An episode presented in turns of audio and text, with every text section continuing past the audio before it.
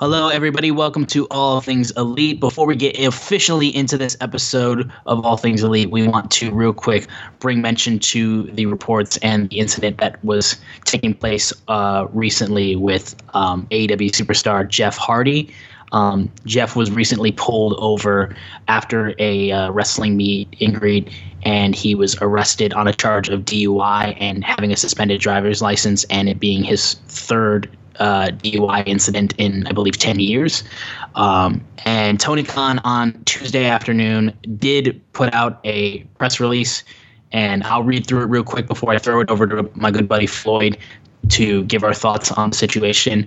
Uh, Tony Khan put out on Tuesday on Twitter quote, we were able to resume contact with Jeff Hardy this afternoon. AEW does not condone Jeff's alleged behavior. We've made it clear to Jeff that we will assist him in getting treatment for substance abuse issues, which he has indicated that he is open to receiving. In the interim, he is suspended without pay, and he can only return to AEW upon successfully completing treatment and maintaining his sobriety. If you or a loved one needs help, please reach out to SAMHSA's National Helpline, 1 800 662 help 4357 and that was signed from tony khan. Um, yeah i'll i'll quickly say this first. Jeff is a legend in professional wrestling. We've known about his demons for quite some time. We really thought he was turning a better corner and it doesn't seem like that's the case right now. Um, this is a very bad situation. And of course, like I, I, I want the best for Jeff Hardy. I think he he's very much a man who needs help. Um, I him driving under the influence it's a dangerous situation not just for himself but for other people that's the biggest thing is like we, like god forbid something happened where jeff got hurt or somebody else got hurt because of jeff like no one wants that situation at all i hope the best for him i hope he can find peace and be able to get over this situation this is a slightly similar situation that we had with Moxley, where Moxley stepped away because he knew he had a problem, and Jeff is kind of being almost forced to be able to realize, hey, this is still an issue. We need to get this situated and we need to get this fixed. Um, I really hope Jeff is able to find a way to work out of this because addiction is a very, very dangerous and hard thing to overcome. And I know he's been working through this and trying to overcome this for a very long time. Um, hopefully, sooner rather than later, he's able to do that before he gets hurt or somebody else gets hurt. And this is really the only uh, solution AEW could have done. So I will pass it off to Floyd, though. Of course, we'll get our thoughts out of this before we get into the full episode. Floyd, thoughts on Jeff Hardy? Well, um, I uh, one been, you know, Jeff Hardy's been a part of my life as a wrestler for you know over twenty something years uh, you know, uh, WWE, a you know Impact, you know, and then now AEW. Uh, followed him, You've been around him everywhere as far as a wrestler. Always been the nicest guy in the world, but unfortunately, he is inflicted with this disease, which is addiction, and and it sucks. And he's different times he's, you know, had it under control.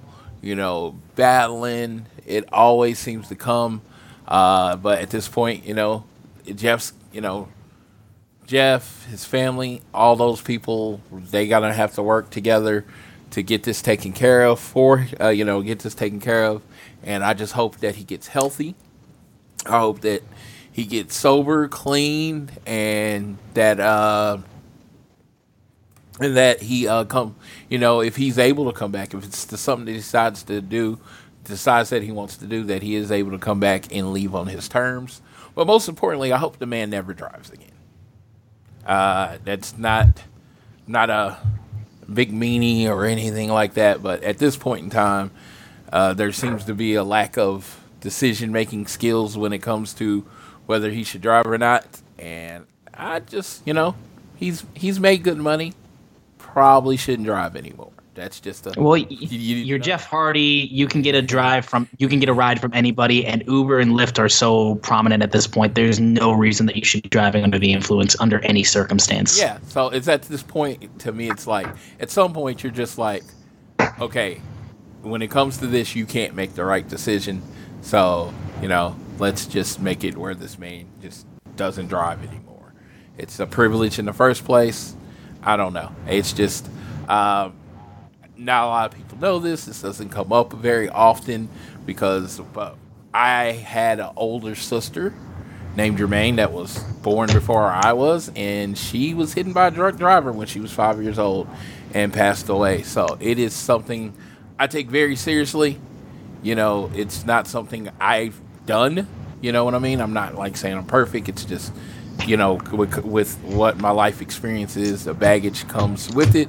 So I say I'm like Jeff. I want you to do it better and all that stuff. But no matter what happens, I really hope you don't ever drive again. But that's just me personally.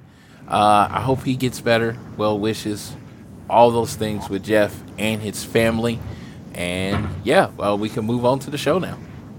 Yeah, like I said, once again, our best wishes to Hardy and all the Hardy family. I hope that they're making sure Jeff's okay, and I hope Jeff is getting better. Um, addiction is a true disease and is really difficult to get over. And as we've known, Jeff's had issues with this in the past, and it was in every, in pretty much every company he's been in. So I really hope that he's finding a way to get back to a cleaner lifestyle because I think it will do his health a lot better and his sanity a lot better. So Jeff Hardy we all hope that you get better. And yes, we don't want a situation like this to happen again. But AEW was definitely in the right to make sure that they had him suspended only if he returned after getting treatment and maintaining him being sober. So it was a complete right decision. But that's what we have to say on the Jeff Hardy suspension news. Um, with that out of the way, we can get into this episode of All Things Elite. The following is brought to you by the Social Suplex Podcast Network. Network. This is John Silver, lead recruiter of the Dark Order, and you are listening to All Things Elite.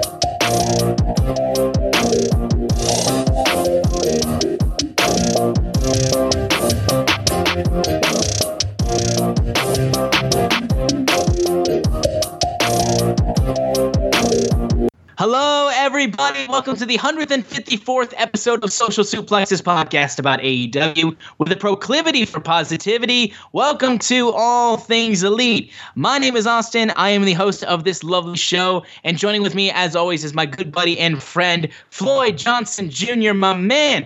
You've had quite the eventful time recently. How are you doing? Dude, uh, I am still on cloud nine. Uh, it is uh, literally six days after it happened. We are recording this on Thursday, June 16th. Uh, Dynamite's been over for uh, a few hours, but uh, I'm still on Cloud 9. And yeah, that's how we're going to start this. Um, yeah, so last week, uh, I'm going to catch you up. This will probably take, I'm, I'm going to try to keep it under 15 minutes, but it was such an epic weekend. I really do want to get everything in. So, uh, last week, uh, June 10th was my birthday, Friday, June 10th. Well, my week started on Thursday, June 9th. I uh, flew, I got up and I got up in the morning and I flew from Oklahoma City to uh, Chicago Midway. So I was very happy. Uh, I was got up early. My wife uh, got up early to get me on the plane. Uh, and so when I got to Chicago, um, I, you know, chilling. We were gonna go to Albany. Well, they had a situation where there were the plane was too full and they needed volunteers. And I initially thought about doing it, but I'm very, you know, weird about flying. So if I can get to where I'm going, I always take it. So I actually ignored it and went on a plane. And then we were on the plane. It's like we really need volunteers. We need. We're going to give you four times what you paid for your flight, and uh, four times what you paid for your uh, f- uh, flight, your one way flight, if you take that. And I'm sitting there and I'm like, well, I'm about to get into Albany at 11 o'clock. Uh, my friend Dave, who's meeting me there, is busy. He's working all day. So I really have nothing to do. And then I heard why they wanted someone. Well, there is a little league uh, game in Albany, and the parents uh, bought their tickets six months in advance, but and they were able to check in themselves on tickets, but they can't check in their children because their children are under 18. So they got there and they really needed to get in the flight that day because of the baseball tournament. So they needed two people so these two kids could get off. Once I heard that, I was like, I'm out. You know, I'll I'll, I'll take the delay. I asked. They said yes, we will get you to Albany tonight. So I was like, okay. I got off the plane and I waited. So and the kid was able to get on. They thanked uh, the parents thanked me. I was like, that's awesome. I'm glad you could do it. Well, uh, I'm not gonna say exactly how much, but I was blessed with a crap ton of money, like just a check for uh, uh, taking the later flight, and I was very happy. And this is another part I can tell uh, where we where that. So I had a situation at work where my check was at the beginning of the June uh, was not right. It was just not right. it was completely. It was quite a bit short, and I um, I don't you know try to really discuss my finances unless it's private and in private. But in this case, because my check was so short, it was gonna affect my trip. It was like I don't know how I'm gonna make the trip. The reason being is I had just got from back from Las Vegas and spent money at Las Vegas, so it was a very much a pretty much worst case scenario. So I'd put out my birthday stuff and Cash App and all that kind of stuff, and I have to tell you, I was overwhelmed by how many people came through for me and gave money and did whatever they could so I could, you know, make the trip and do everything that I planned. Because it wasn't just about making the trip, it was about doing everything I had planned. I had a specific plan. So, due to the generous birthday gifts I was given, I was able to pay for all of my hotel. I was able to pay for uh, the main piece, which was a very nice bottle of tequila that I wanted to buy. Uh, so I bought the nice bottle of tequila with uh, the gift money that I got, and and I was blessed. I I will tell anyone this. Um, you know, uh, people. You know, you you're there for people and things like that, and through life, and it's and it's awesome. You know, when you're there for people, and it and it's and it's great. But sometimes, very rarely, you need help. And I was overwhelmed by the generosity of the people in my life that really came through for me. Then, this day, I was lucky enough to have the thing that happened with Southwest Airlines. So, that at that point, I was pretty flush. So, I was like, what am I going to do with a day in Chicago? It's Chicago, so it's awesome. I have AMC Plus. I don't know if anyone knows what that is, but you pay one price per month and you can go see pretty much as many movies as you want to. So I took uh, Uber to Chase, deposited my money, took a Uber to White Castles because I have a affinity and love for White Castles. Ate there. Ubered over, uh, saw the movies Top Gun Maverick, which I will tell anybody Yes. is a fantastic, spectacular, amazing movie. Uh, very rarely do I watch a movie and I immediately want to watch it back right after, and that's how it was with Top Gun Maverick. I, I just wanted to I just wanted to run it back, and then uh, I watched Bob's Burgers just because it was playing, and I then got back to the airport and flew into Albany Uh, flew in Albany. My flight was actually the late flight was delayed, but I got in about 1.30. Uh, got checked into the hotel, that kind of thing. So it is officially my birthday now. And what was to ensue on Friday, June 10th, 2022 was the perfect day. I literally had the perfect day. And it was when I say I had the perfect day, it made me really um it made me really appreciate baseball's perfect game. You know, because there's only been 30 perfect games in over 100 years of baseball, right? So that should tell you how rare that is. So when I say I had a perfect day, that is a day that nothing went wrong. I woke up in the morning. I went down to the gas station, had some breakfast, came back. Mr. Rosario John Grillo, one of the uh, person I've become very, very close to, is uh, uh in wrestling. He's a part of the tag team TSF. You might see me post about them every now and then. He said, "I got you a surprise. I got you one more gift." Because they are one of the many people that uh, helped with my getting around. Uh, he sends me a video, and I sent the video to Austin, so Austin has seen it, and it is a birthday video from FTR, my favorite tag team, and they are telling me that you know they are very excited. They would wish me a happy birthday, and they were like, we were saying we, we, we, we're hoping we could see you, but we found out you're coming to see us. And they cut a video, and it was amazing. Wish me happy birthday. Ended it with fuck the Bucks, which is okay. uh, and that was beautiful. And so that's how my day started. Now, when I tell you it was a perfect day, any one of the things that happened to me would have made my birthday great if I just let's say I stayed home and just got that video from from the FTR, I would have said my birthday was amazing and awesome. But that was the first thing that happened. Uh, I, me and Dave went and got food, got some pizza, had chicken bacon ranch pizza for the first time. Really good pizza. Okay, another another notch on the perfect day. Uh, we then drove. We uh, we were driving from Albany to Webster, Massachusetts. So we uh, drive. Well, we stop a few times because you know we're not trying to rush there. Uh, we get into Webster around four. Find a diner.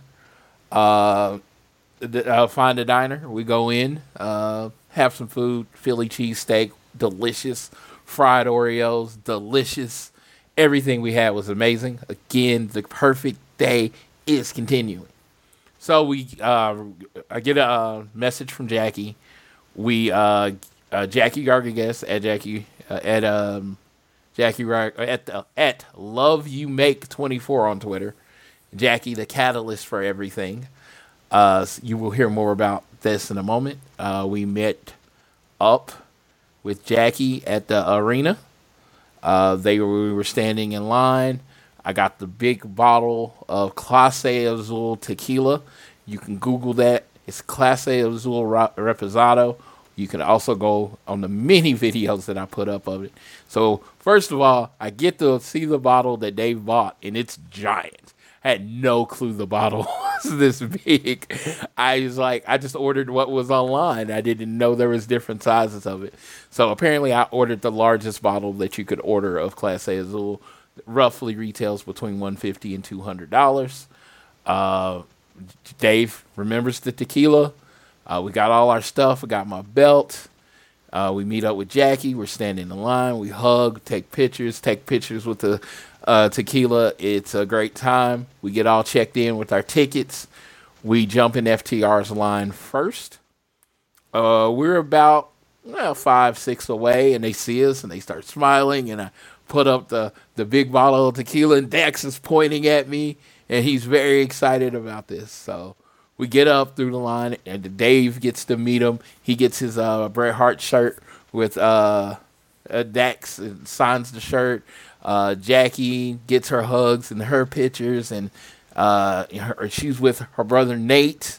and then his girlfriend, I believe that's what she was, and so we're there, and then they see me, and I, they come around, they get to tequila, like, good lord. He's like, we're not checking back, so we're gonna have to finish that tonight. He says, yeah. I was like, okay, you know what we're gonna do. Uh, so we uh, we hug, we shake hands, all that stuff. We get our picture, and then Cash is like, so your birthday is today, right? And I was like, yeah, today's the day. Forty one years old. He stops me, stops everybody, and say, everybody, today is this is Floyd Johnson. Today it's his birthday, and the video is by pinned at, Floyd Johnson Jr. You can go see it right now. The video is pinned, and they have the whole room sing me happy birthday, led by one of my favorite wrestlers, Cash Wheeler. And Dax is over there just having a great time. And you can see I'm just got this dumb smile on my face because I am just I am so happy. I don't even know what to do. Like my body can't physically accept being as happy as I am. I was dying watching that video. It was so funny. Yes, because I am frozen in happiness. like I don't know what to do with my hands or my body. It's just I'm happy. So I just get serenaded on my birthday by my two favorite wrestlers and a group a room full of people. Again, so this is the second thing. If this was the only thing that happened to me on my birthday, that would be an awesome birthday. But it's the second awesome thing that happened to me on my birthday. Again, perfect day. Get my pictures. Get me and Jackie finally get our pictures for, and it's one of my favorite pictures ever. Yeah, because Dax is holding the alcohol like it's a baby and has his head on the box. So yeah, it's actually my new phone. Uh, it's my new phone case. if everyone knows, I tend to take favorite pictures I have of wrestlers and turn them into phone cases. Well, this picture with Dax hugging the tequila like it's the love of his life is my new phone case, and it was an amazing picture. And yeah, so you get to that, and we get done. And you're like, there was like, we have been told, Jackie, Miss Jackie Rodriguez, one of my best friends, an angel on earth, had arranged for me to take a shot with FTR, and I was like, well, I figure you don't want to take a shot before the match. So, you know, let's do, you know, we'll do this later. And he's like, they hang around the show. We're going to take a shot. You know, we got to get cleared out and we're going to take a shot, right? We're going to do this. So then we get that. I meet Bret Hart. He signs my WWF double winged eagle. He's the only person I've ever had sign it. I didn't think I was going to ever have signed it. But Bret, we go meet Arn he does the gun thing and we take a picture together and uh, Dave tells him, "Hey, I've met Arn several times and I've always told him he's my favorite wrestler. I kind of given up on it, you know, him remember me. But Dave was like, "Yeah, this is your favorite wrestler. He's looked up for you your whole life. Blah blah blah." Arn said, "Thank you." We talked. He told me happy birthday. Got a, another happy birthday from literally my favorite wrestler of all time, Arn Anderson. So got a happy birthday from him all these people are coming up to me at the show saying happy birthday. It's great. We watched the show. Uh, really good wrestling show. Indep- a lot of independent talent. Uh, we got to see PCO versus uh, Pentagon, which was uh, as crazy as a match that you might imagine from me talking here. Uh, then uh, we got to see the last match FTR versus, oh, excuse me, FTR with Bret Hart versus Brian Pillman Jr., Brock Anderson. So they're the son of the Horseman with the Horseman Arn, Anderson, Arn Anderson in their corner. At that, so they have their match. Uh, the ring was a little small, saw a few trips and all that kind of stuff, but it was still a very entertaining match. The match ended exactly like I thought it would end. Double sharpshooter. FTR uh, had a double sharpshooter, and they both tapped out. Uh, um, Dax cut in passion. Uh, I wouldn't even call it a promo. Speech. It was a speech telling Bret how much he loved him, how much he's his hero in life, how much you know just. And you heard the passion coming out, and he teared up, and they did the Bret Hart hand thing, and it was just you could just tell that it was the night of Dax and Cash's life, and you know they had their Bret Hart inspired gear on. All that was great, and we the, the uh, it closed. Everybody started leaving. We just sat to the side, didn't bother anybody, didn't get in the way. We uh, Jackie sends the message to the boys to uh, you know Jackie sends a message to them to let them know uh, that uh, we're there, and they said, oh, you know, they had to do things. They had to like sign things, all that stuff. So we ended up waiting 30. It was like 45 minutes. So we're watching everything get taken down and go away. And we're like, oh god. So we start getting to a point, and you know, people start getting nervous. I start. I'm like, just calm down. I've done this before. They they are doing 150,000 things back there, and the thing is, they're doing 150,000 things. We're only doing one thing, which is waiting. You know, so it seems like it's taking forever, but to them, they're doing so much, they're not even you know time. So 30 minutes later, get the reply. We're going to meet over at the side, which was good. We met over at the side. Had you know, Dax has the tequila.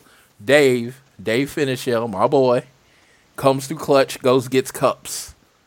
We got cups. We poured the shots out.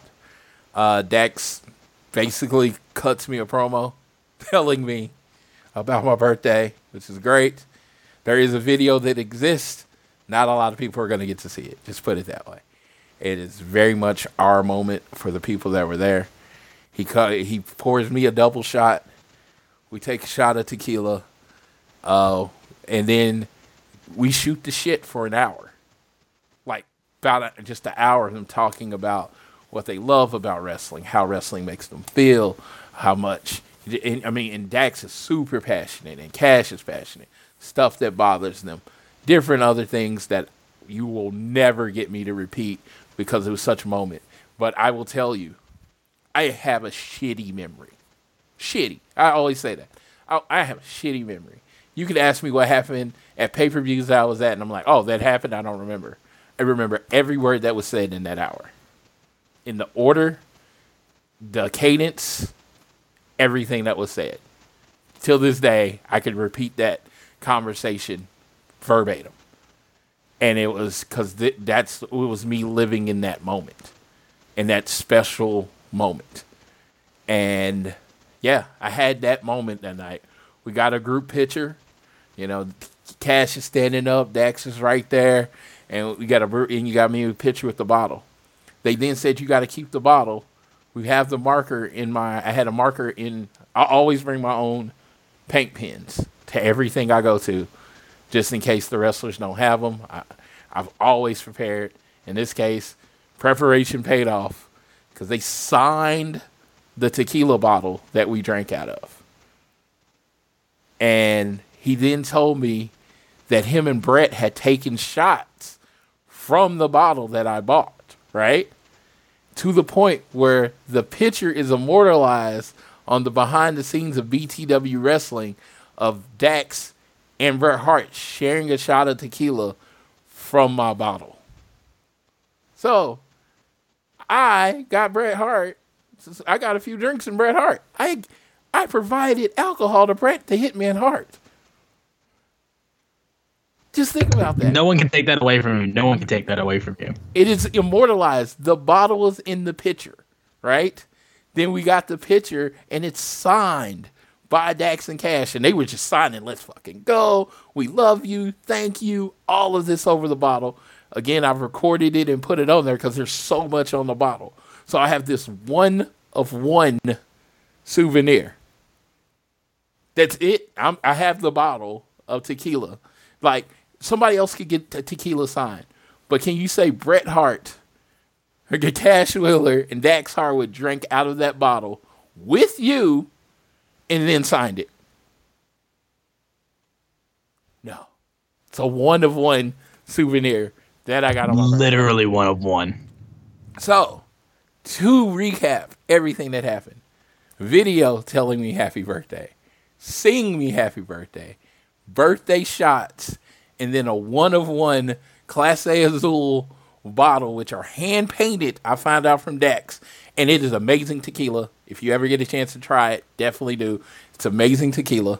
It is my new birthday tradition. Every year, June 10th, till I die, I will have a bottle of Clase Azul tequila, and I will take drinks from it with whoever I happen to be with that day. Because that is how much that moment meant. So, one of one gift, video, you know, took shots. That's all recorded. Got birthday serenade. Any of those four things, if one of those happened, it would have made my birthday amazing. That is how you have a perfect day with your favorite wrestlers ever. Yeah, I'm I'm so I'm so happy you got to experience something like that, dude. I'm like, it's it's rare that a lot of people get to meet wrestlers or meet their favorite wrestler of all time. I mean, like I said, I never thought I'd be able to meet CM Punk, and I met him fucking three times before he returned to wrestling, um, which was crazy in itself.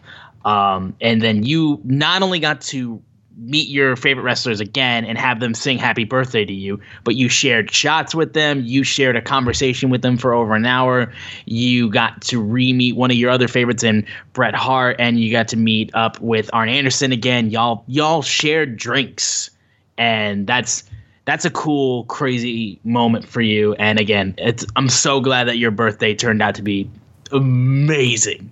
It is that, like I said, um, it's probably my favorite day ever. Uh, I even told my wife, who I married, which is pretty fucking awesome day. Uh, I was like, I don't know, I don't know, baby. It's a toss-up I it's a think- toss-up think, I think this might be one.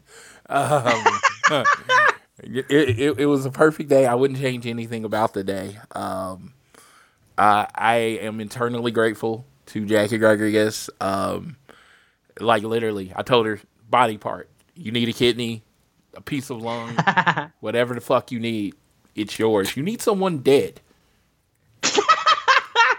I'm just saying. I, I'm just saying. Don't piss Jackie off. I'm just throwing that out there. Um, watch out no, like um, Dax, Dax, like literally went from being one of my favorite wrestlers to one of my heroes. Like the dude is so open about mental health and awareness and his struggles with it, and he loves his wife and he loves his daughter so hard, and he's just so passionate. When people talk, when I talk about wrestling and things I love, everyone talks says how I talk about it with like passion that you can hear how much I love it. And I don't there's not a lot of people that match me when it comes to that. And I just I heard it in his voice. And everything he says he means. And it's just like I said, I went from like like, oh man, this is this guy I really like this way this guy wrestles. Right? And I really like, you know, the way he cuts promos and all that stuff. To I really admire this human. This is Yeah. a, a human that I like younger than me that I look up to because he lives his life with the type of passion that I feel like is the only way to live your life. You know, Yeah. and and Cash is the coolest person on human on the planet. He is just so effortlessly cool. And it's just and I would love to hang around with him again because I I mean, I honestly don't think they got to know me because I'm so in awe of both of them. I'm so in awe of my favorite tag team that hey, it's like I, you you know, as much as me came out as I could, but it was just like, you know, it's like staring into the sun, you know, that kind Right. of thing, and it's just like, it was just a great thing for me. I just came away just loving them as people, you know, and it's just, I think that's the best thing because you get all those people that say, never meet your heroes, never meet people that you look up to, and it's just like, dude, I did, and it was fucking awesome. It was, Yeah, it was everything you wanted it to I was everything I wanted to be. It like, dude, if they didn't like me, I wouldn't know because they, like, because they they were just as gracious and as I don't know how you can say cocky and humble at the same time. I don't even know how that works, but they were. so then uh, the next day we drove, me and Dave, this is a lot faster, so we can move on with the show. We uh, drove from Webster to um, uh, Beckley, West Virginia for the battle in Beckley. That's about a 10 hour drive. They told me it was funny because they kind of made the joke that hey, if we knew you were coming, we would have just rode with you. And I'm like, dude, you know, don't, don't, don't, don't, don't, hey, don't, Don't tease that. Don't tease me because we will. Cl- I will throw everything out of Dave's car and make it okay and make this happen. No, but no. So we made it there. We saw them. They, we, you know, hugged, watched them wrestle the American Wolves in what was an amazing tag team match. Kind of chatted after. I was like, "Oh, we're going to get some breakfast," but apparently they they they could just drive home. They weren't, you know, they weren't very far from their home, so they went ahead and drove home. And then the last piece of the weekend, the piece de la resistance, the cherry on top of this epic Sunday that will never be recreated again. Dax and Cash followed me on Twitter. Hey. Not, you know, I'm not big like, oh, please follow me. I've never asked anyone to follow me ever when it comes to like celebrities or whatever. Dax and Cash followed me on Twitter. That was, that was it. That was like, there's nothing more they could have done. No. so people asked, was it everything you dreamed of? And I I can end it this way. No, it was not everything I dreamed of because I don't dream that big. no. It was four steps past anything I ever dreamed of. It was the perfect meeting with my favorite tag team, my number one, without a question, my favorite tag team ever. There is no more answers. There is no more, oh, you know, no. It's Dax and Cash. They have my loyalty forever. Anything that happens to anyone, if they turn heel or whatever, you deserve what happens to you. Okay? That's how it is. I was about to say they they decide to rob banks. I'm driving the car. No questions asked. That is just how it works when it comes to those two men. They can pretty much ask me for anything, and I know they won't because they're already super rich and famous. As they Yep. they had had no problem letting me know, which was awesome. No, but uh, no, it was it was perfect. It was. I hope you've heard in my voice how much I appreciate this. I don't take anything for this for granted. I will, if they never acknowledge me or speak to me again, they've done everything and more than I could ever ask for. yeah. And I'm like, Shout out FTR forever. I was about to say, if, yeah, if this does not make you a fan of FTR, nothing will, because these men went above and beyond for me, and it was like it was like, you know, they just know. I, you know, I- like I said, the first time I met them was at WrestleMania 31 Access, and I can go through the stories again. I'm not. I'm just saying I followed them for a long time. It's pretty much like before they really even debuted on NXT TV. I have followed them, and man, this it's it's crazy.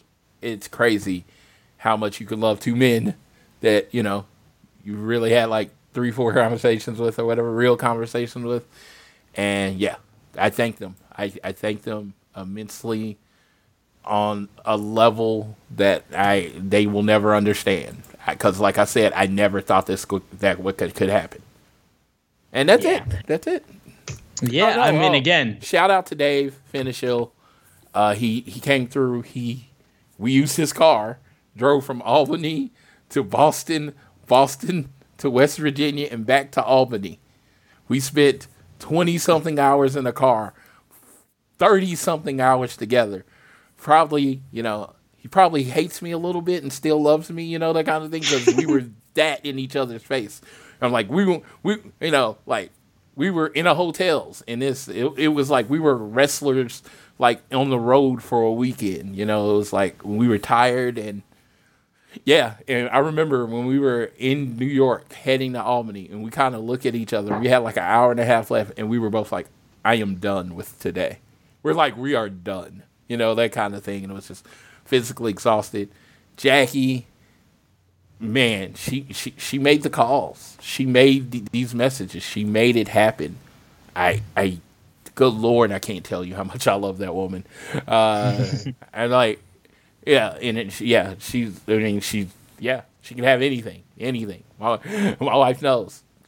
Jackie. Jackie's it. She's a made woman. She, I mean, she's a she's a she's a boss in the Fuller Johnson family. I, she can ask me for anything, and she has it. And that was the weekend. I'm gonna stop talking now. Austin, cut me off. Yeah, man. Yeah, no. Again, huge birthday week for Floyd. Crazy, absolutely wild stories that he's got. Um, it couldn't happen to a better person. I'm very happy he got to experience such great stuff.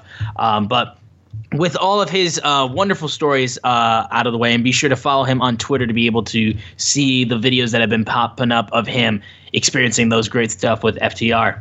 We got to get into AEW and all the news that we have for you. Apologies for not being on last week. Uh, some things got into the way, but we got to get into the show itself, but real quick, I got to do my little spiel. Make sure you guys continue to download this fine show on Google or Apple Podcasts. And if you listen to us on Spotify or any other podcasting platforms, give us a share with your friends, family, coworkers, whoever you wish. You can leave a rating and a review. And if you're so inclined, you can leave a donation through our podcast provider, Red Circle. But the easiest way to support us is by following us on social media. At AT Elite Pod is our Twitter account, and at Social Suplex are the guys that make this show possible. So please check them out and all the other shows they have on their network. I am at Austin Szumowicz, S Z U M O W I C Z. And Floyd is at Floyd Johnson Jr. on Twitter, where you can see all the videos and pictures of him spending his week and his birthday with the best tag team in the world, FT. Are. Now, real quick, we have to mention because this was recently posted on social media, and this will be our last thing we talk about before we get into just Dynamite itself, which took place on the 15th of June.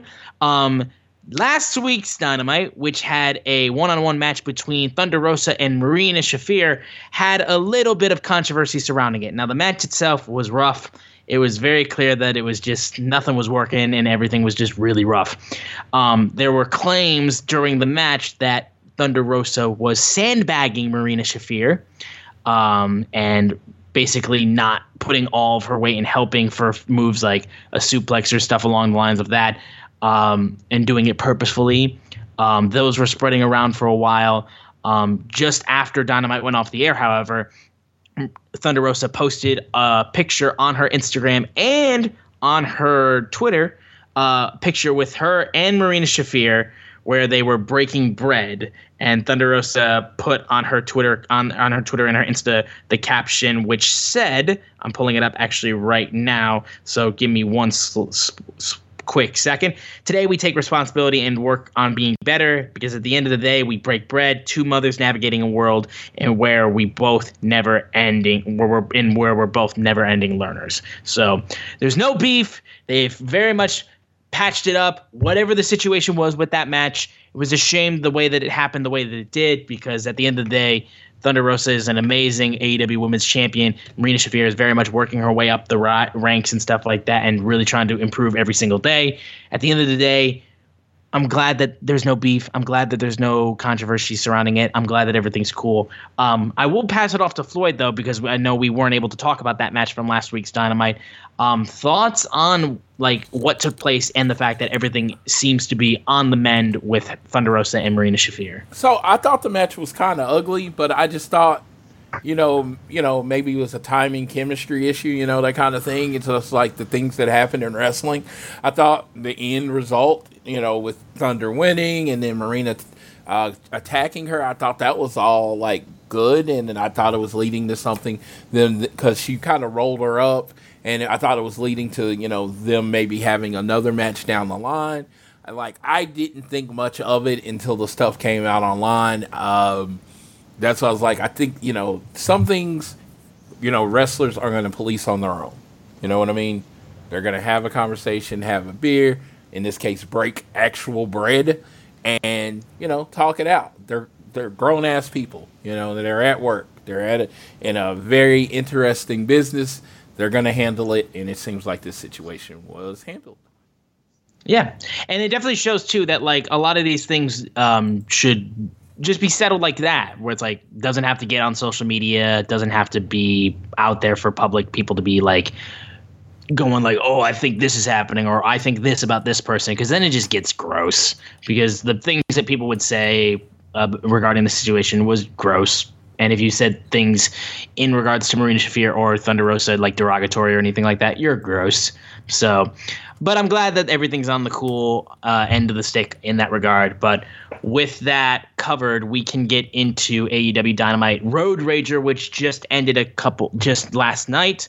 Um, so of course, like as we said, we'll we'll mention some stuff that happened from Dynamite uh, the previous week, um, where we had, of course, Moxley faced off against the winner of the Battle Royal, which was uh, won by Dante Martin, and that was a great match in itself. It was a good episode of AEW Dynamite where we also saw the debut of a brand new championship, the All Atlantic Championship, which we saw a qualifying match and a tournament match take place on this week's Dynamite. So we'll start off with the opening match for Road Rager to get everything underway. Hair versus hair. The wizard himself, Chris Jericho of the Jericho Appreciation Society, going one on one with his former inner circle buddy, Ortiz. William Regal was on commentary for this as well. Um, and this match was really, really, really good. Um, I thought like they did a great job of just making sure this crowd was just hype, which St. Louis was going nuts for pretty much the entire show. Um, there was a great kick out uh, uh, in this match that took place uh, where Eddie Kingston got in the ring during the massive scrum that happened outside between the Jericho Appreciation Society and basically the guys that like to beat the shit out of people with the the the, the BCC and uh, the friends of uh, Eddie Kingston. Eddie gets in, gets the spinning back fist onto Chris Jericho, and then just barely Jericho kicks kicks at it too. And it was such a great kick out, such a great near fall. The crowd was hyped on it. However, once again, there was more interference on the outside that distracted Aubrey Edwards, distracted the referee. Fuego del Sol comes out, has a baseball bat, and knocks out Ortiz, which gets Jericho the win, so Ortiz has to shave his head bald. Fuego goes over to the side and we with Jericho and we realize that doesn't look exactly like Fuego.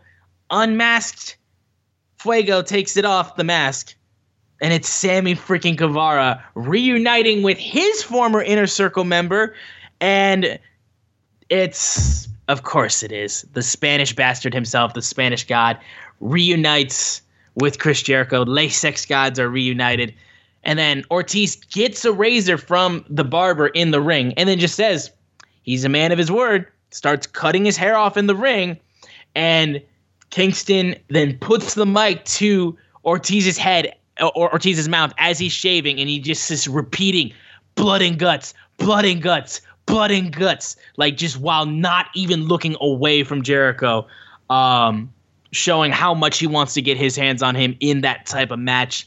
Um, and yeah, it was a great moment. It continued to build up hype for Blood and Guts taking place in Detroit, freaking Michigan, which I'm so excited about. It's going to be incredible to be able to experience that live and in person. And this was a really good way to open up the show. Like I said, the crowd was into it. I thought that near fall that happened after Eddie got in the ring was such a great near fall.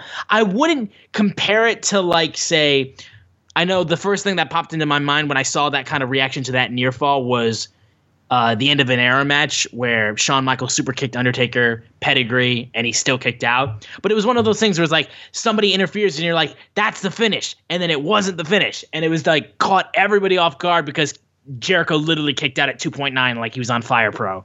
Uh, really, really great stuff. Absolutely um, super emotional that part when he hit that uh, hit the fist and um, he hit the fist and Monkey, aka Ortiz, jumps on top of him, and he kicks out. I literally jumped out of my chair, like I knew that was the end of the match. I knew Jericho was getting shaved right then, and I jumped out of my chair because I was so excited of what happened. Then the baseball bat happens. I am, I am not a size expert, but I've met Fuego del Sol several times so it literally, when I saw that person, I was like, okay, that's not Fuego del Sol. This dude's like 40 pounds heavier than Fuego del Sol and taller.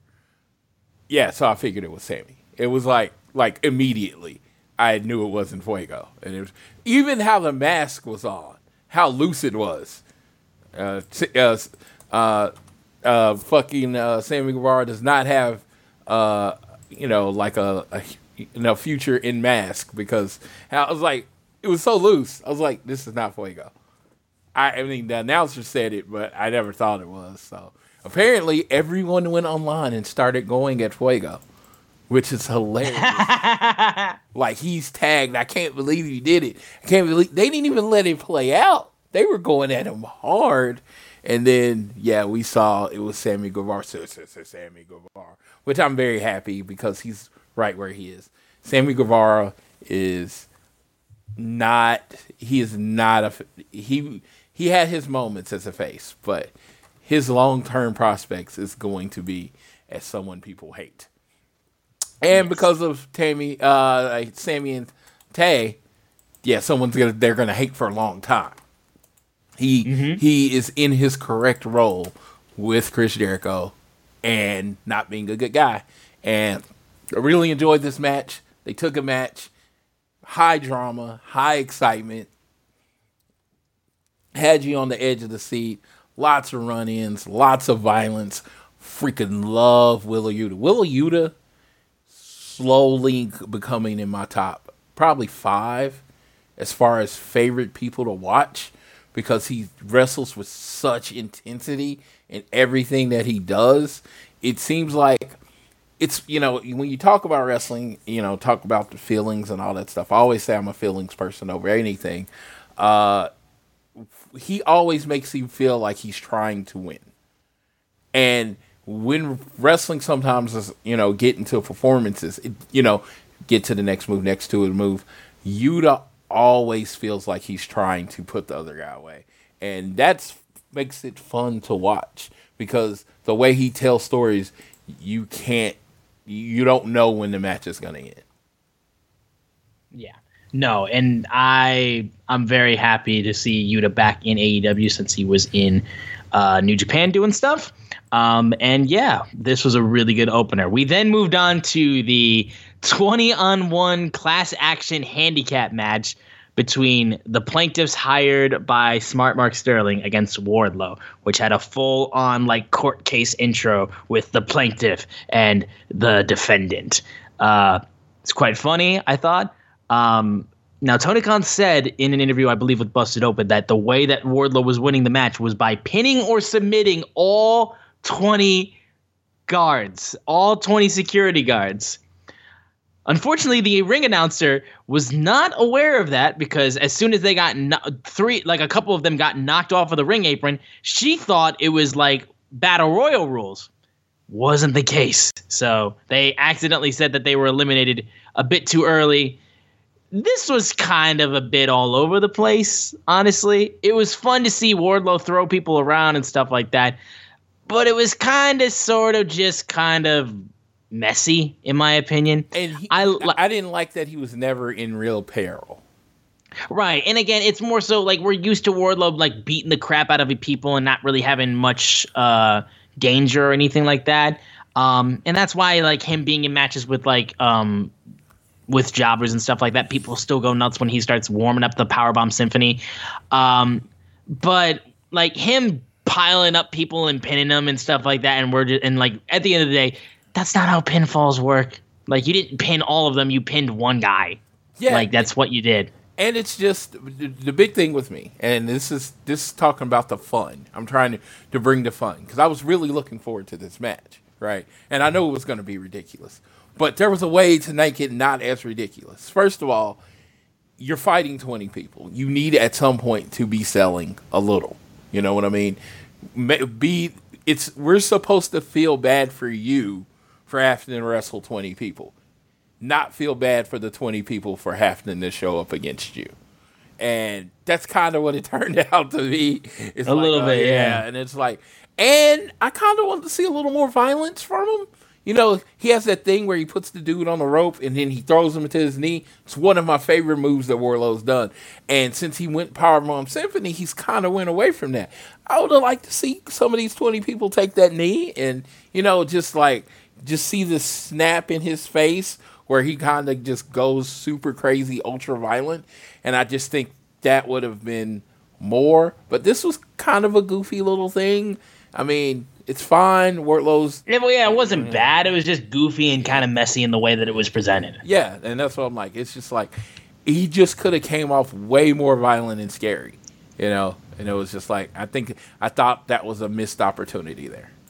Right. And then after the match, uh, Wardlow had America's top teams, Dan Lambert and TNT champion Scorpio Sky, calling him out in a skybox. And down on the floor, we had UFC's Matt Hughes and Tyron Woodley in the come out into the ring and they were sent by Dan Lambert to take out Wardlow and they're like he, Wardlow goes you guys are from St. Louis so like I know you guys are midwestern boys like myself so you're probably smarter than that to be able to be to taking orders from some rich guy in a skybox. If you want to fight, we can fight, but something tells me we're cut from the same cloth. And Mark Sterling is not happy that they're even trying to listen to Wardlow for this type of advice. War, uh, uh, Tyron Woodley gets shoved. He does not like that, so he throws Mark Sterling into Wardlow, who power bombs uh, Mark Sterling into the ground, and then they interact and they shake hands and they hold each other's hands up high. I will say this: Matt Hughes looked like he had no idea what the fuck he was doing in there. Woodley was a little bit more comfortable. Him springboarding over the ring, over the top rope, and stuff like that. He felt a lot more comfortable in this type of entertainment world and stuff like that. Whereas Hughes just looked like deer in headlights a little bit. Like you put him in an octagon with uh, mitts on, he's ready to beat the shit out of somebody here he kind of was just like, mm, like his face just had like permanent like deer face to me. Like I don't know, maybe that's just me.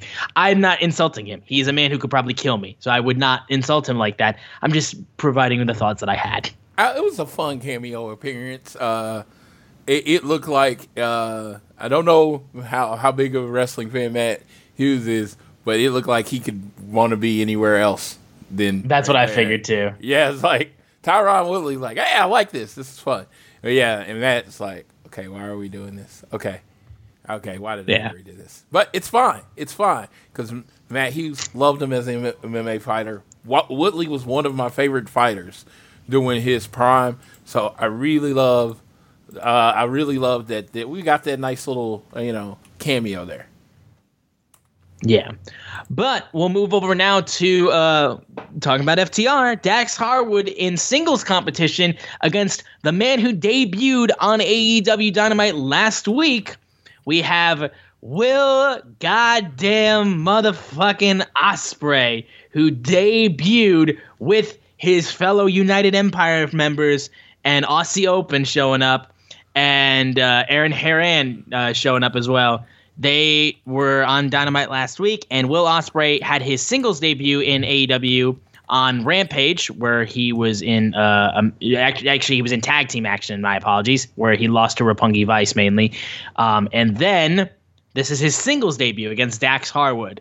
Um, this match was crazy good. I freaking love Will Ospreay. Um, he is so good, so so athletic, and does insane stuff. Um, anytime I want to show somebody like how re- insane wrestling can be with people who are athletic and just can do the crazy shit, I show them that match from Ricochet and Will Ospreay. It is so ridiculously nuts the things that these guys do. I mean, these guys wrestled in WCPW, springboard off of the ropes, broke the top rope, still managed to land on their feet, stare at everything, and then hit each other with another move. Like they have, they both of them are incredible, and Dax and Will took each other to war in this match. Dax Harwood himself, but also with Cash, FTR themselves, might be having the best like year of their entire careers. The stuff that these guys have done in the past year plus and how unbelievably great they've been, Dax and Cash. It's crazy how awesome and how amazing these guys have been doing since uh like they've joined AEW and not only that since they've been doing stuff with Ring of Honor and AAA and all the other stuff that they've been doing and being able to have Bret Hart in their corner like their favorite wrestler of all time and doing all this stuff. Like they're living the dream right now. Um and Dax was fighting super hard but eventually he got hit with the Oz Cutter and Hidden Blade to the back of the head, and that would finish things off as Will Ospreay got his official first victory in AEW. And then United Emperor, Empire comes into the ring, beating up on Dax Harwood after the match is over. Cash Wheeler. Uh, Rocky Romero and Trent come down to the ring as Roppongi Vice come to join the fray and try to even up the odds. But then we had the returning, healthy, freshly squeezed Orange Cassidy as he strolls out to the ring.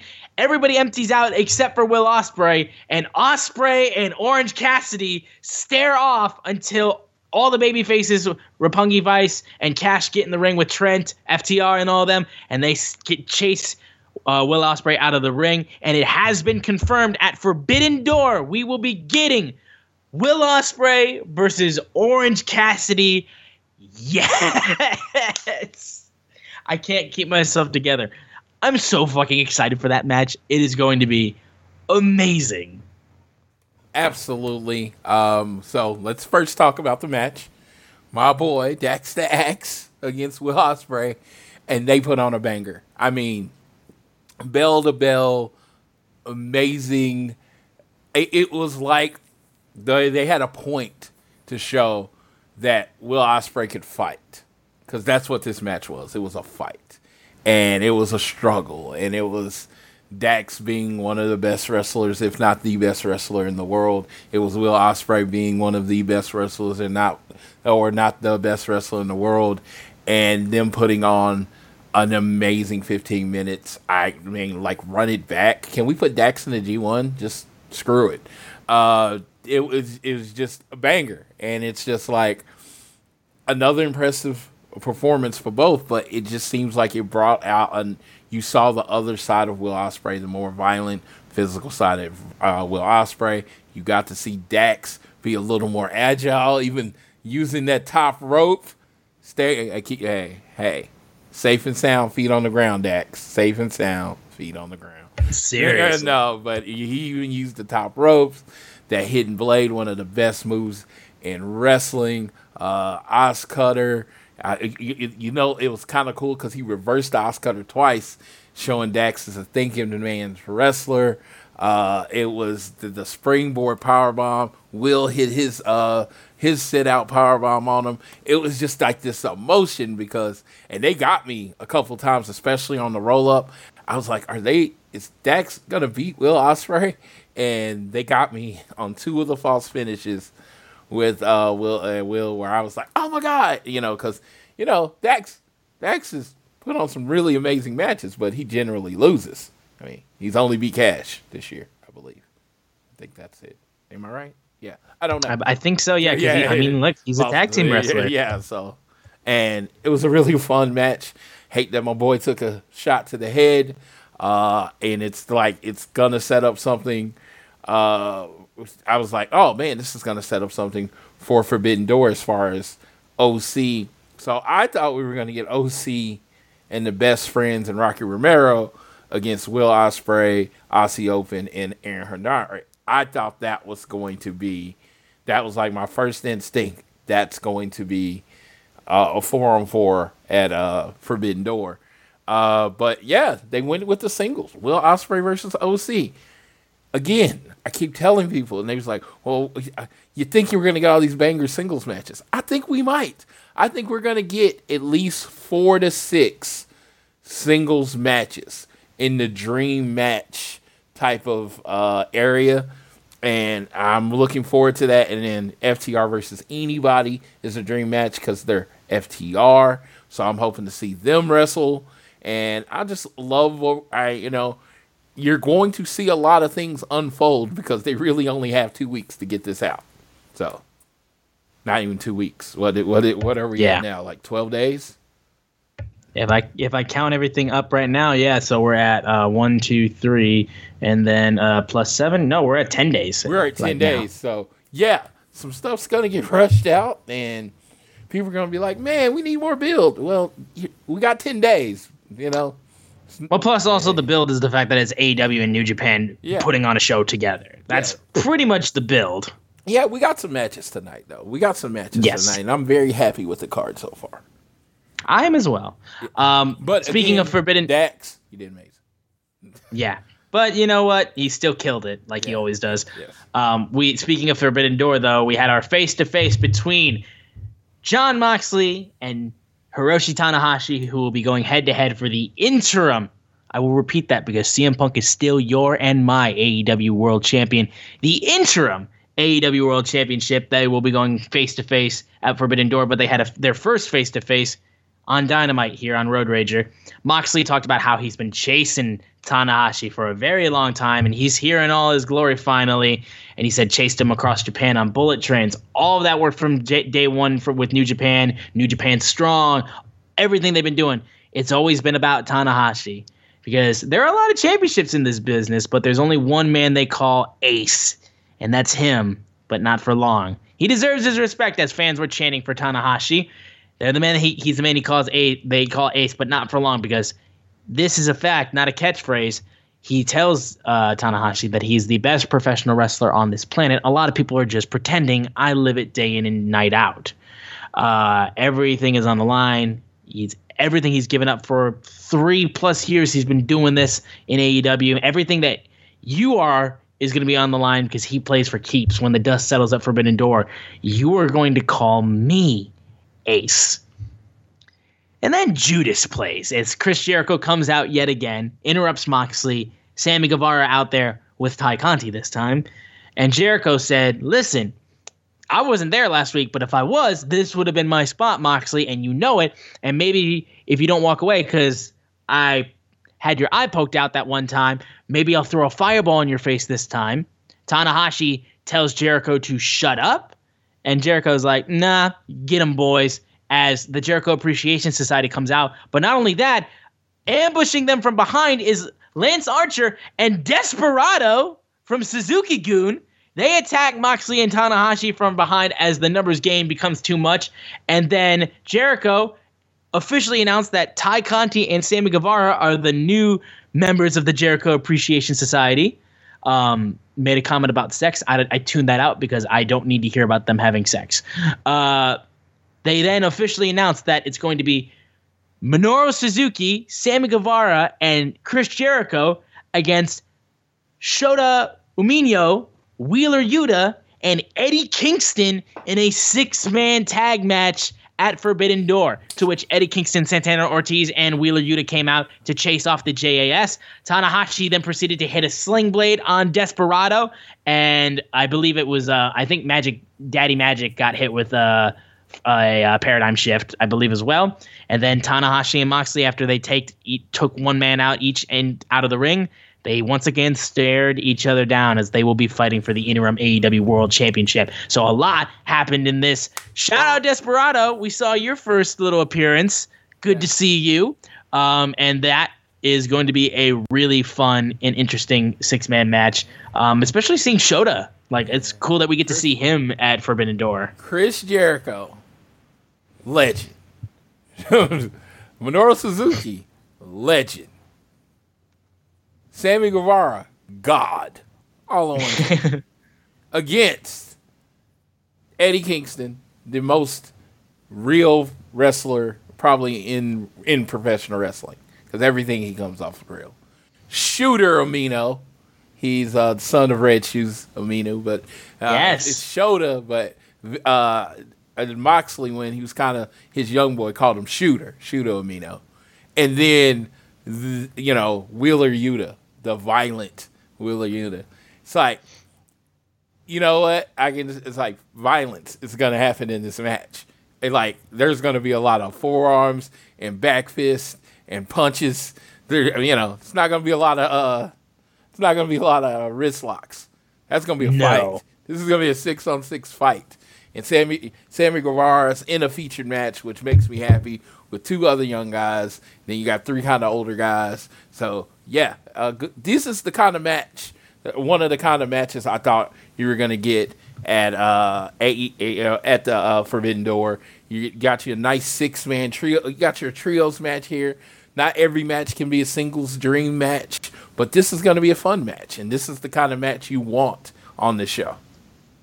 Absolutely. No, I'm I'm crazy excited for that type of match and I think everybody in the ring in that match is going to do amazing.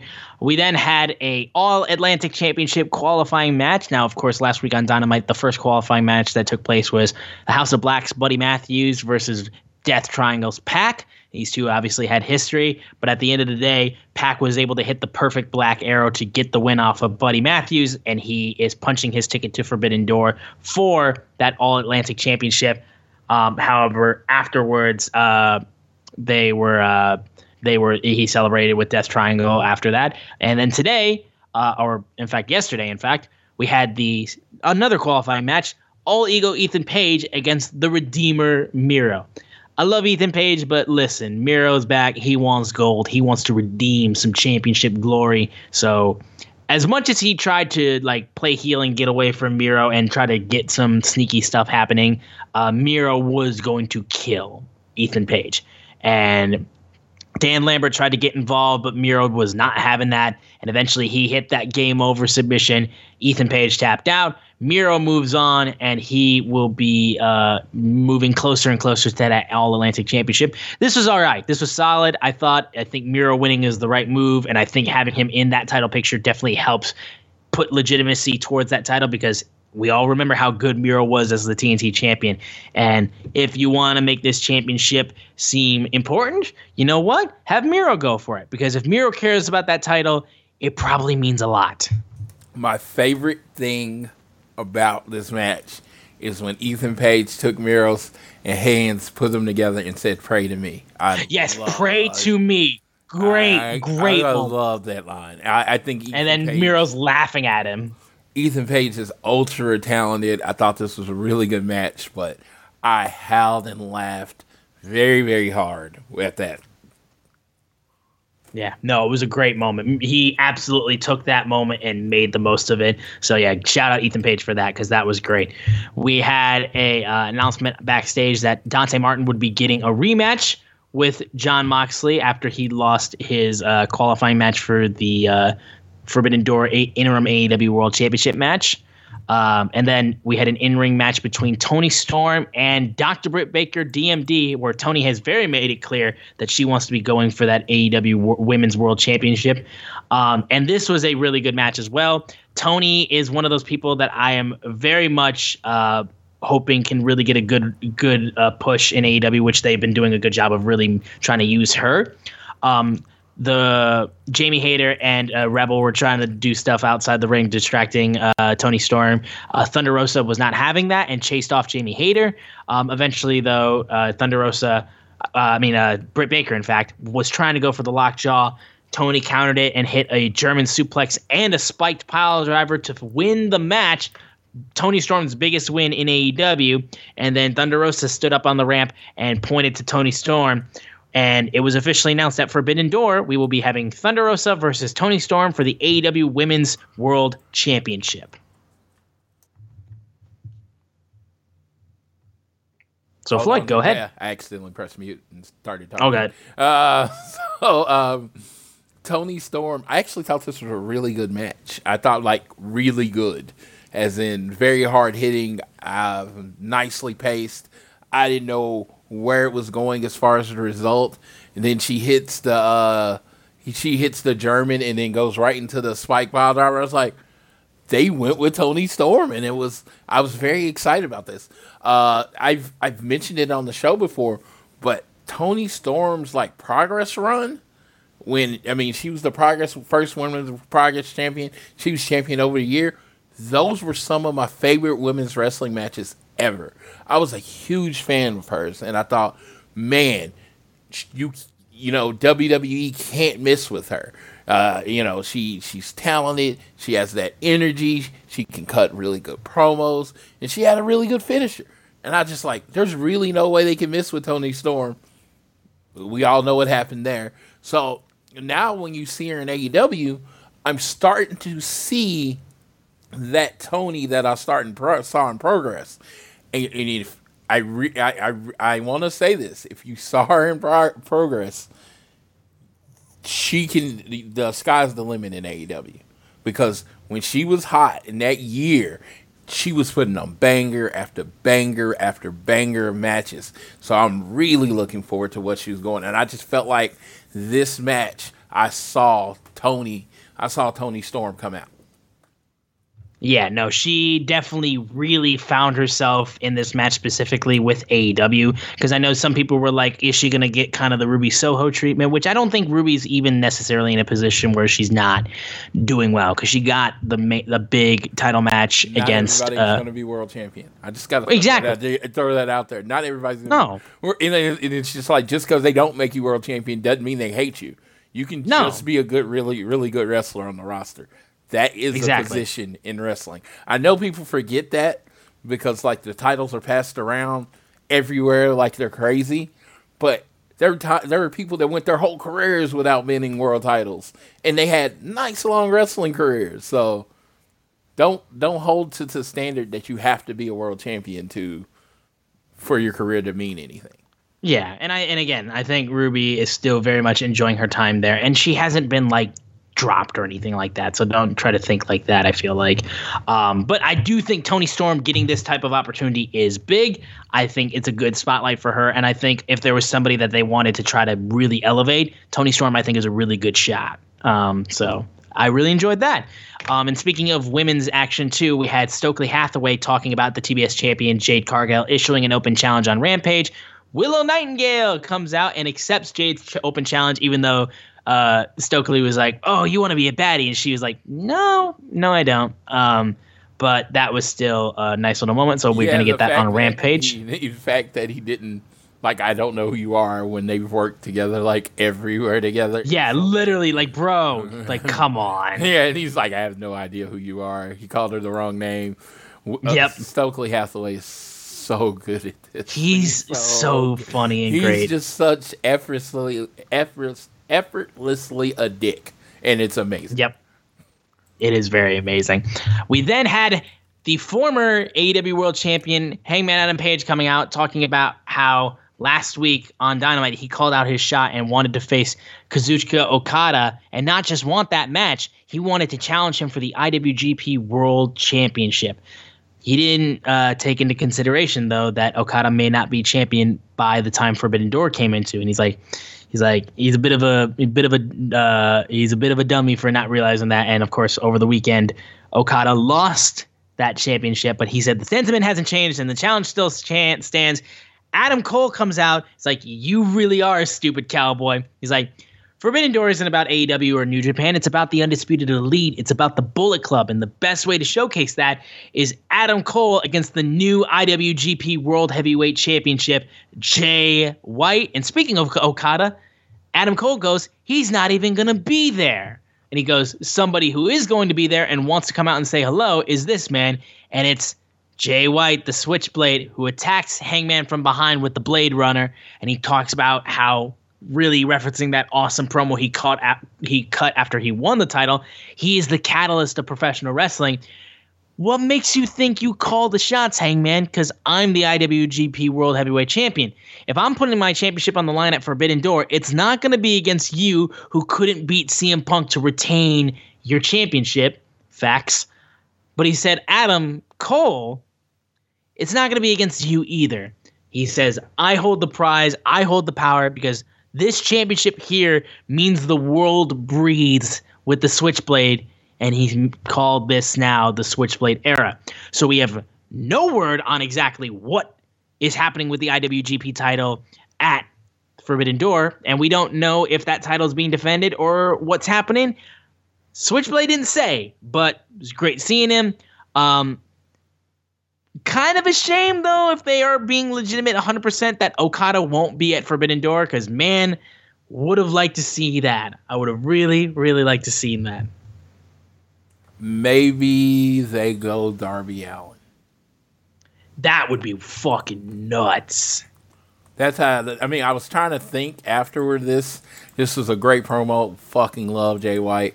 Who they could be going against, and I was like, man, maybe they try something different. Try someone young, you know. Try someone. Uh, and I was like, who could it be on the roster?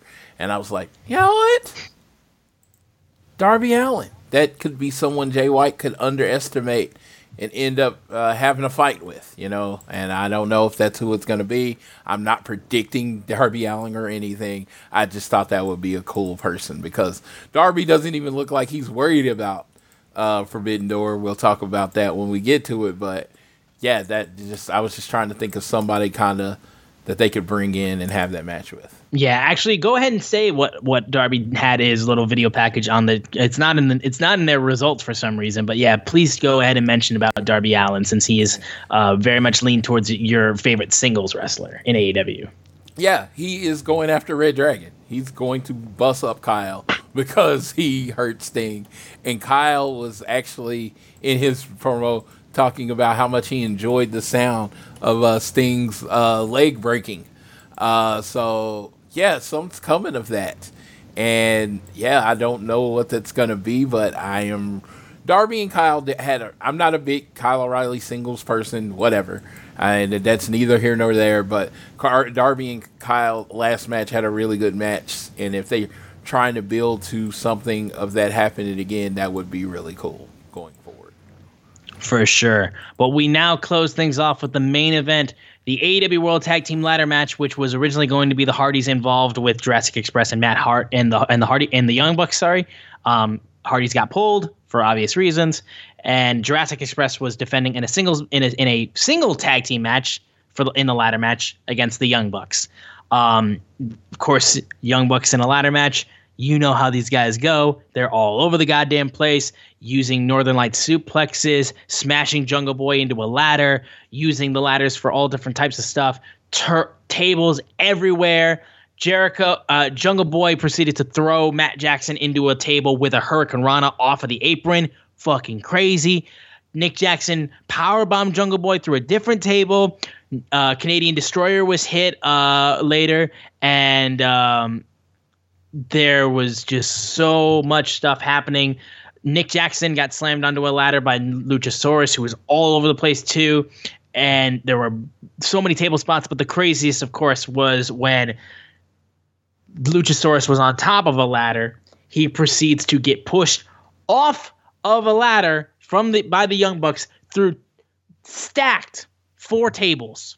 Goes straight through these double decker tables onto the floor Young Bucks hit Jungle Boy with the BTE trigger, climb the ladder, and two time AEW World Tag Team Champions, the Young Bucks hold the tag team title gold yet again as Luchasaurus's lengthy and very prominent tag team title run ends on Road Rager.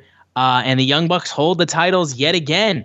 And after the match was over, Christian proceeded to get into the ring to check up on uh, Jungle Boy as he's being helped out of the ring by uh, medical staff. Christian finally turns on Luch- on Jungle Boy, beats him up, gets a steel chair and hits a concerto, and then proceeds to curse out Jungle Boy's mom, who is flipping him off, calling him a fuck, and Christian saying, "You raised a piece of shit." so funny, so great. We all know how good of a heel Christian is. We know how good this man is, and they were teasing it for a while. Christian turning on Jungle Boy, and you want to talk about a great singles feud? That is it, because Christian and Jungle Boy can tear the house down. I'll tell you that much.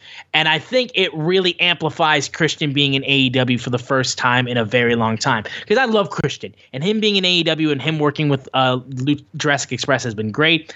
Um, and of course, there's been a lot of people who still say his his debut was the biggest dud of AEW's debuts that they have, which are normally crazy huge.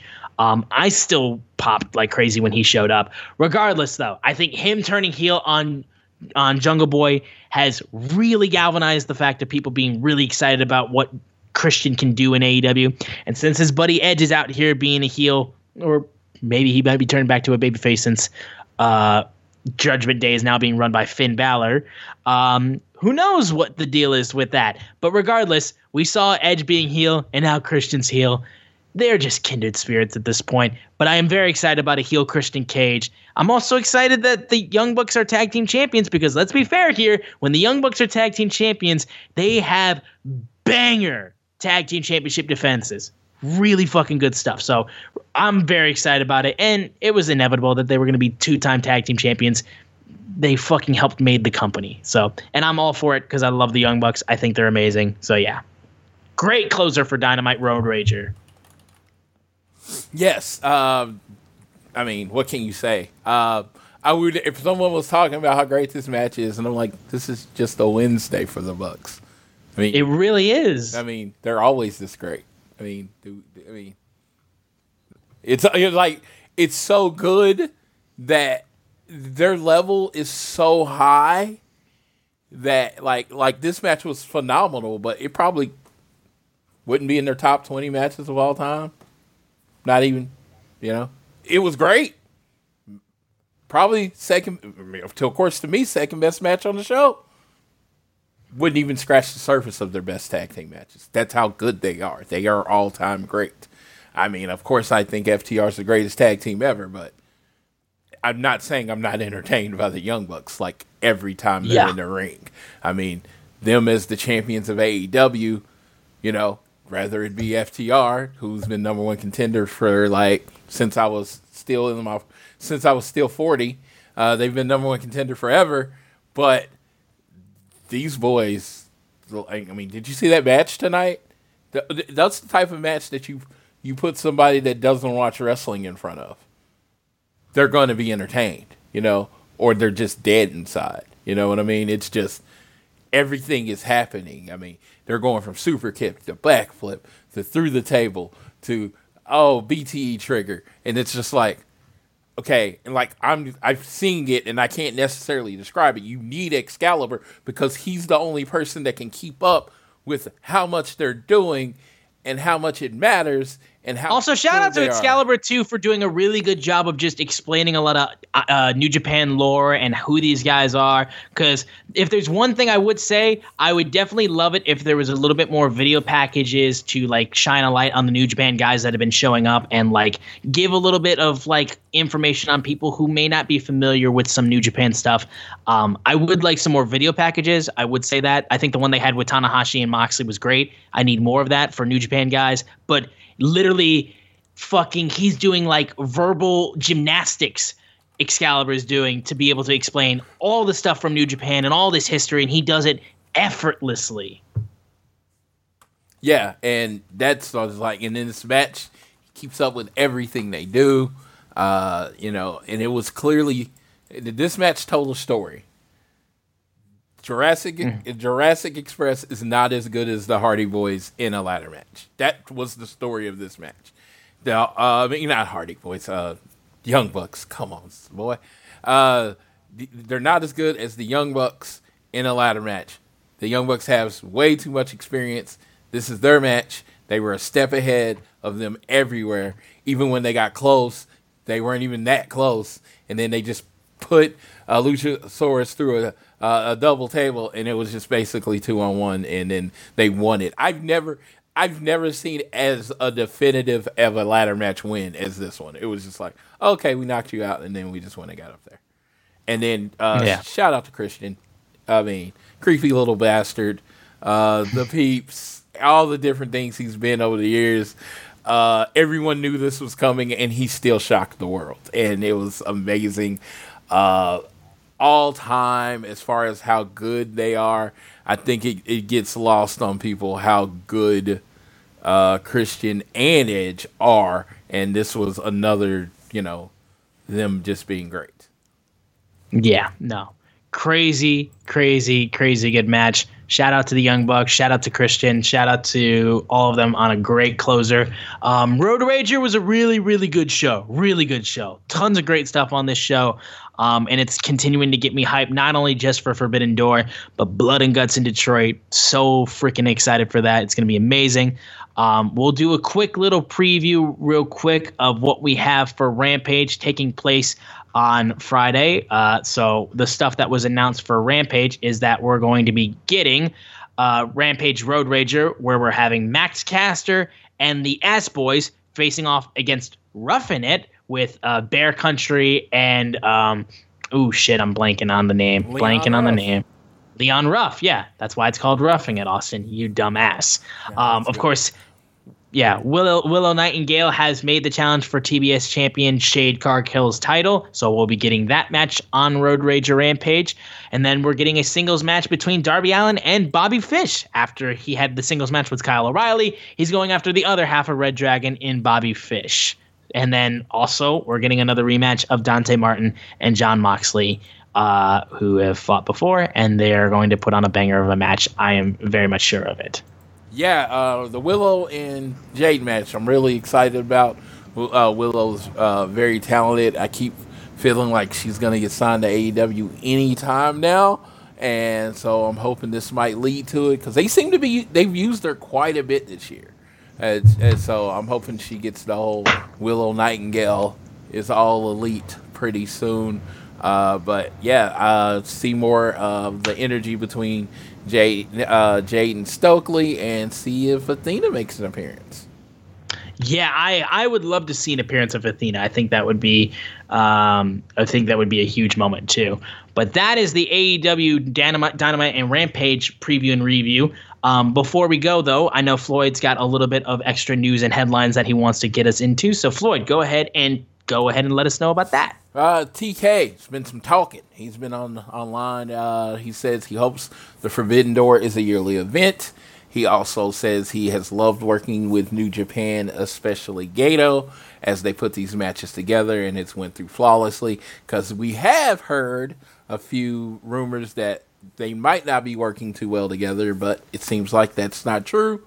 All Out is expected to be in Chicago at um, what is it called now? Because I keep still call it the Sears, but whatever the arena is, the Now Arena, the Now Arena. see, it makes so much sense, but still, I want to call it the Sears Center Arena because that's my place. But uh, no, uh, it'll be. It looks like it's going to be in Chicago again.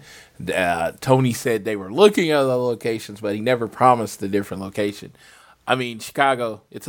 I was just talking to a friend in a wrestling group, and I just like it's like you can put what you want on an autumn all out because it's to sell out. It's automatic sellout. You know what I mean? And it's just like there's no pressure to you know like you know oh we need to put on this match to sell tickets because it's Chicago. Chicago sells out. That's AEW country. It's gonna sell out. You know that kind of thing. So. Uh, I'm looking forward to whatever All Out is gonna be, and I'm guessing Austin's gonna be there. Austin. Uh, well, we will see. I will. I will try my best, but um, I've I've made it to two all outs now. Uh, third could be possible, but we will we will see if it's in the cards for me. Yeah. Uh, shockingly, can say I've been to all of them, so this will be you know hopefully continue that streak. Um, yeah. Uh, but seriously, uh, that was all he had. I thought he might have said something else about Oregon, but I believe that's the only notes I have. So, yeah, that was TK. Yeah, and I guess um, if you want to comment on it a little bit, it hasn't been officially confirmed, but I mean, there's been rumors flying around about, um, and this will be our non AEW section for a small section. If you want to talk about it, yes, uh, I really did want to talk about this. Good old Sasha Banks. There's a rumor from Raj Giri that Sasha Banks, Mercedes Varnado, has been released from the WWE. Uh, I will tell you if you listen to this, take it with a grain of salt. We yes. don't know if it is true. Uh, you know, Raj does seem to have good. Uh, he Raj seems to have good uh, contacts inside the WWE somehow. I know Sean Ross. Yeah, I know Sean Ross Sapp has said that like he tends to have good sources. So it hasn't. He didn't know for sure about the situation, but he says Raj normally has good situations. Yeah. So can't. Uh, yeah, can't uh, can't confirm or deny, but that's a game changer. Uh, I've I've many times said that when when people talk about the women's division or being in AEW being behind the men's, uh, there's a lot of talented women in the women's division, amazing talented women in the women's division. But as far as name and notoriety, there was no Chris Jericho, there was no Moxley, there was no Cody, there was no Young Bucks, there was no uh, there was no Kenny Omega, right? Sasha Banks is that. Mm-hmm She is that. Yeah. She is a game changer. 5.3 million followers on Instagram, 2.3 million followers on Twitter. She's a game changer. She is a needle. Oh yeah. She's a channel changer. She is a loyalty changer. She has one of the most hardcore fan bases in wrestling. You do not mess with the boss's fans because uh, they will come at you hard. They love that woman. They worship her like so like the uh, people worship the Beyonce in the Beyhive.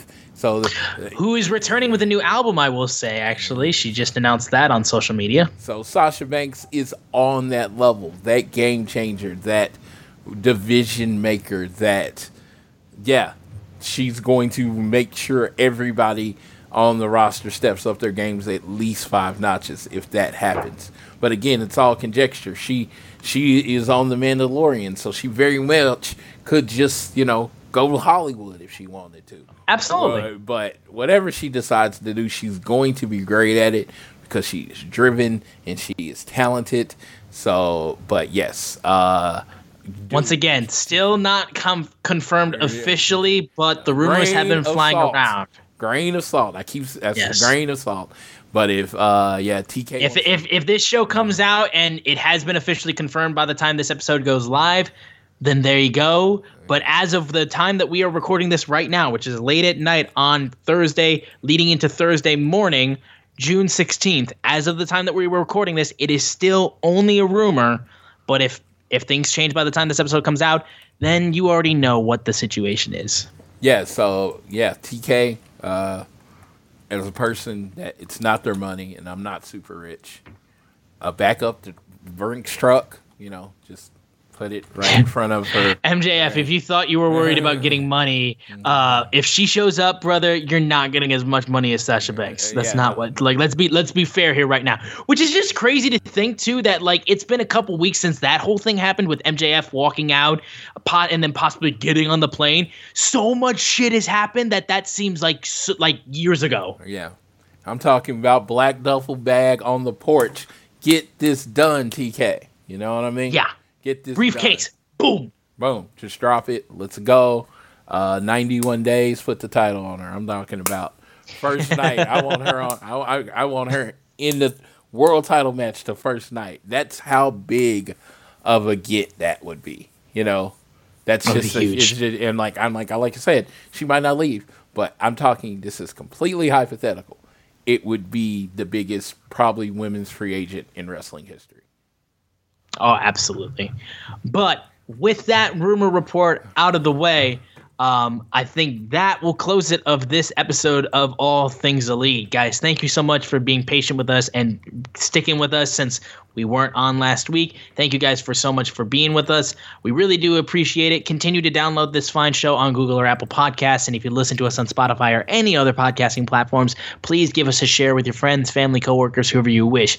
Leave a rating and a review. And if you're so inclined, you can leave a donation through our podcast provider, Red Circle. On Twitter, we are at AT Elite Pod, at Social Suplex. Make this show possible. So please go ahead and check out all the other podcasts that they have on their network. You won't be disappointed. I am at Austin Szumowicz, S Z U M O W I C Z. Floyd is at Floyd Johnson Jr. on Twitter. And after his unbelievable birthday weekend, and after spending time watching his favorite tag team in the world and sharing a drink with his favorite tag team in the world and having a great conversation for over an hour with one of his favorite tag teams in the world, if not his favorite tag team in the world, I will pass it off to Floyd so he can take us home for this episode of All Things Elite. This uh, this um, end of the show is dedicated to one person, Jackie Rodriguez at at the love you make 24 on Twitter, uh, co-host of Elite POV. Follow her, worship her, listen to her show, give her all your money. Okay, that's that's what this is about. I will fight you for Jackie. Period. And I'm not a violent person. I actually hate fighting, but I would fight you for her. And with that, I will leave you with I always leave you. Whether it's home, work, or school, always do your best to be elite.